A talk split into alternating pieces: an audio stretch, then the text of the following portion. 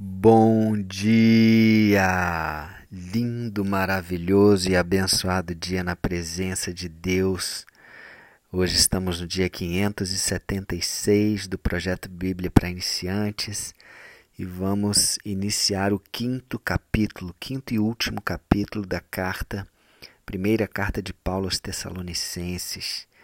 Depois de Paulo ter fechado o capítulo 4 falando sobre a, a volta de Jesus, né? quem iria primeiro, quem iria depois, a ordem das coisas, até isso Deus nos revelou aqui. É muito legal saber que, que isso é importante, né? para que a gente saiba, isso é importante para que a gente possa estar feliz, que a gente possa estar tranquilo e atento, vigiando a todo momento para que nós possamos estar preparados para esse dia. Amém? Então, capítulo 5, Paulo continua falando. Agora ele vai falar sobre a questão do tempo, né, em relação ao tempo. E ele fala assim, versículo 1: Irmãos, relativamente aos tempos e às épocas, não há necessidade de que eu vos escreva Pois vocês sabem muito bem que o dia do Senhor virá como ladrão, na calada da noite. Então ele provavelmente já, já devia ter falado sobre esse assunto com eles e ele vai trazer alguma coisa a mais aqui, mas ele sabe que eles já têm o conhecimento de que o, o dia do Senhor, o que, que é o dia do Senhor? Na verdade, não é apenas um dia, é uma, é uma fase, né? é, um, é uma época, é um tempo que, que, que inclui aí a volta de Jesus e inclui aí também um período de tribulação extrema onde as pessoas elas vão passar por situações que nunca se ouviu falar na Terra, vai ser um, algo muito, muito, muito terrível mesmo. Né? E então esse dia do Senhor ele inclui isso, né?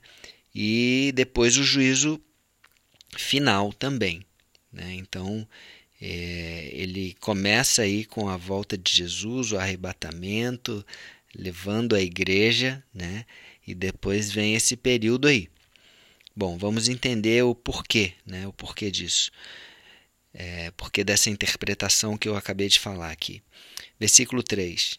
Quando andarem dizendo paz e segurança, eis que lhes sobrevirá repentina destruição.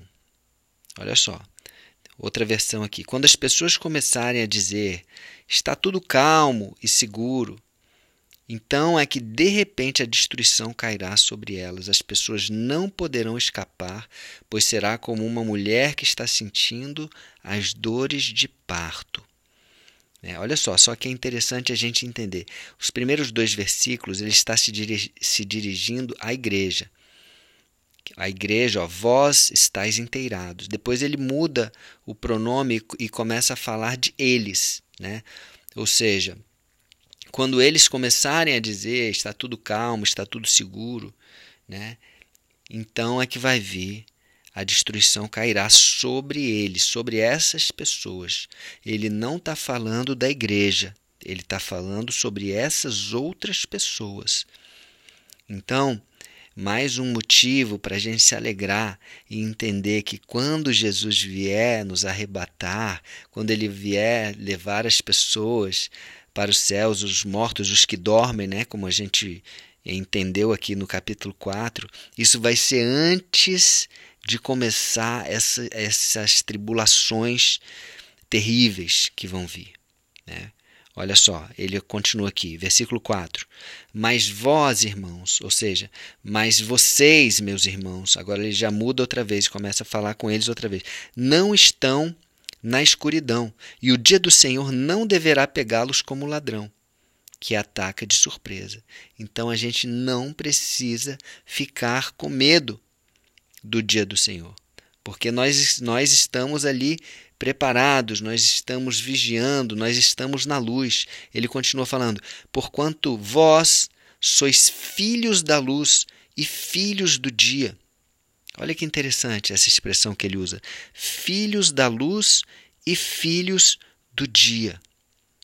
Jesus já diz lá no Evangelho de João: Eu sou a luz do mundo. E nós somos filhos da luz, da verdade, do dia. Ele usa essa, esse termo, né? Dia e noite, é separar a, a, a luz da escuridão, das trevas. É, nós não somos da noite, nós não somos das trevas. Nós somos filhos da luz e nós somos filhos do dia. Uau! Isso é muito forte. Então, nós somos da verdade. E Paulo é isso que Paulo está trazendo, uma palavra de, de, de exortação, uma palavra de consolo, de fortalecimento da nossa fé. Não precisamos ficar preocupados assim como as outras pessoas que não têm esse discernimento. Ele continua aqui, versículo 6. Por isso não vamos ficar dormindo como os outros. Agora ele já usa essa, essa palavra dormir para significando que uma apatia espiritual, uma indiferença espiritual, ou não estarmos vigiando, né, atentos à ignorância. Então ele fala: não durmamos como os demais, não vamos ficar dormindo como os outros, vigiemos e sejamos sóbrios. Vamos ficar acordados e vamos estar em nosso perfeito juízo o tempo inteiro. Isso é importante que nós estejamos sempre no nosso perfeito juízo, sempre acordados, sempre atentos. Amém? Ele continua, versículo 7. Os que dormem, dormem de dia. Ou, oh, perdão, os que dormem, dormem de noite, e os que bebem, é de noite que ficam bêbados. É, ele está falando de esse, essa, essa, esse sono, né? essa apatia, esse estado de dormência, né? de embriaguez, onde as pessoas acabam fazendo coisas que se arrependem depois, acabam fazendo coisas que são totalmente levados pela carne, pelos desejos da carne. É isso, não, não podemos deixar que isso aconteça conosco. Nós, porém, que somos do dia, sejamos sóbrios, revestindo-nos da couraça da fé. Olha só, couraça da fé. Couraça é uma proteção, uma proteção aqui no, no nível do peito, do abdômen, a couraça da fé. A fé nos protege. Né? Lá em, em, Efésios, ele se refere ao escudo da fé também como uma proteção. A fé é algo que nos protege. Então nós temos que estar com a nossa fé fortalecida. Nós temos, temos que estar fortes com a nossa fé para nos proteger do que? Das ciladas, dos dardos inflamados, do desânimo. Muitas vezes a nossa fé pode ser abalada por algumas situações é, é, de tragédias ou de, ou de, sofrimento, onde acabamos, é, algumas pessoas acabam é, questionando a Deus. Nós devemos ter nossa fé firmada na rocha, em Jesus. Não podemos questionar a bondade de Deus. Ah, mas por que, que isso está acontecendo? Uma pessoa tão boa aconteceu isso, por que, que isso acontece no mundo? Gente, isso enfraquece a fé. Não podemos questionar a Deus. Deus é bom, justo e fiel. E a nossa fé, ela tem que estar fortalecida. Amém? Cada vez mais e mais e nos fortalecermos uns aos outros, a igreja. Não só a fé, e ele continua aqui, e do amor, revestindo-nos da coraça da fé e do amor e tomando como capacete a esperança da salvação. Olha só, a esperança, fé, amor e esperança. Eu já falei várias vezes aqui no, no, no, projeto Bíblia para Iniciantes, que esse é um tripé do cristão: fé, amor e esperança. O próprio Paulo, em 1 Coríntios 13, quando fala do, do amor, ele fala fé, amor e esperança. É fundamental. Nós não podemos viver uma vida cristã se não tivermos fé, a fé fortalecida, forte, inabalável em Deus, a confiança inabalável em Deus, o amor de nos darmos, é, é, servirmos e darmos a nossa vida uns pelos outros e principalmente a Deus, e a esperança. Que, que esperança é essa? A esperança da salvação. Ele diz aqui um capacete da esperança. Né? No, em Efésios fala o capacete da salvação. E é o capacete o quê? Da esperança da salvação. Essa esperança da salvação, ela protege a nossa mente, protege a, a, os nossos pensamentos, porque nós estamos focados na salvação, no alvo, no que vem, no, no porvir. Amém? Versículo 9 porque Deus não nos destinou para a ira. Olha, mais um motivo da gente acreditar que nós, igreja, nós não vamos passar por essa tribulação terrível, por esses dias do, do dia do Senhor, nós vamos ser arrebatados antes. Porque ele fala que Deus não nos destinou para a ira, mas para alcançar a salvação mediante nosso Senhor Jesus Cristo que morreu por nós, para que, quer vigiemos, quer durmamos, ou seja, em outra versão diz assim, é, que, que morreu por nós, Jesus morreu por nós, para podermos viver com Ele, tanto se estivermos vivos, como se estivermos mortos, quando Ele vier. Então, esse durmamos aqui, da outra versão, está falando novamente de de morte, né, daqueles que estão mortos, como ele falou lá no capítulo 4 também. Então, se a gente estiver morto, dormindo, né, vamos dizer assim, ou se a gente estiver vivo e vigiando, nós vamos estar com Jesus. Então, precisamos ter esse discernimento, esse consolo, esse fortalecimento uns aos outros. Precisamos nos fortalecer com essa boa nova, maravilhosa.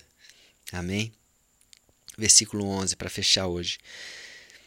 Portanto, animem e ajudem uns aos outros como vocês têm feito até agora. Amém? Então espero que essa mensagem venha trazer ânimo a você que está ouvindo, que possa ajudar a você e que você também possa ser portador dessa mensagem. Tá? Leve essa mensagem às pessoas da igreja Tá? Leve essas, essa mensagem aos irmãos. Tem muitos irmãos aí que eu vejo que estão apavorados com tudo. Ah, eu vou fazer isso, eu vou comprar uma casa subterrânea. Ei, se você é de Cristo, se você é de Deus, acredite, se, se antes de toda aquela tribulação louca que, que das profecias vierem, Jesus vai vir, vai vir e vai nos levar vai nos arrebatar. Estaremos com Ele ali pela eternidade. Amém? Pelos séculos dos séculos. Vamos orar? Senhor Deus, obrigado por essa boa nova. Obrigado, Senhor Deus, por nos livrar, Senhor, dos males, dessas tribulações que vão sobrevir sobre o mundo, principalmente aqueles que estão desprezando a tua palavra, que estão desprezando a, a tua vinda, a tua morte naquela cruz, o teu sangue derramado ali, Pai. E que mais e mais pessoas possam vir até a revelação real de quem é o Senhor Jesus, que possam entregar as suas vidas a Ti e que possam assim, assim ter a sua fé fortalecida, ter um amor é, firmado em Ti e a certeza e a esperança da salvação. Amém? Te recebemos como nosso Senhor, como nosso Salvador, mais uma vez. Em nome de Jesus. Amém. Um beijo no coração e até o próximo dia do projeto.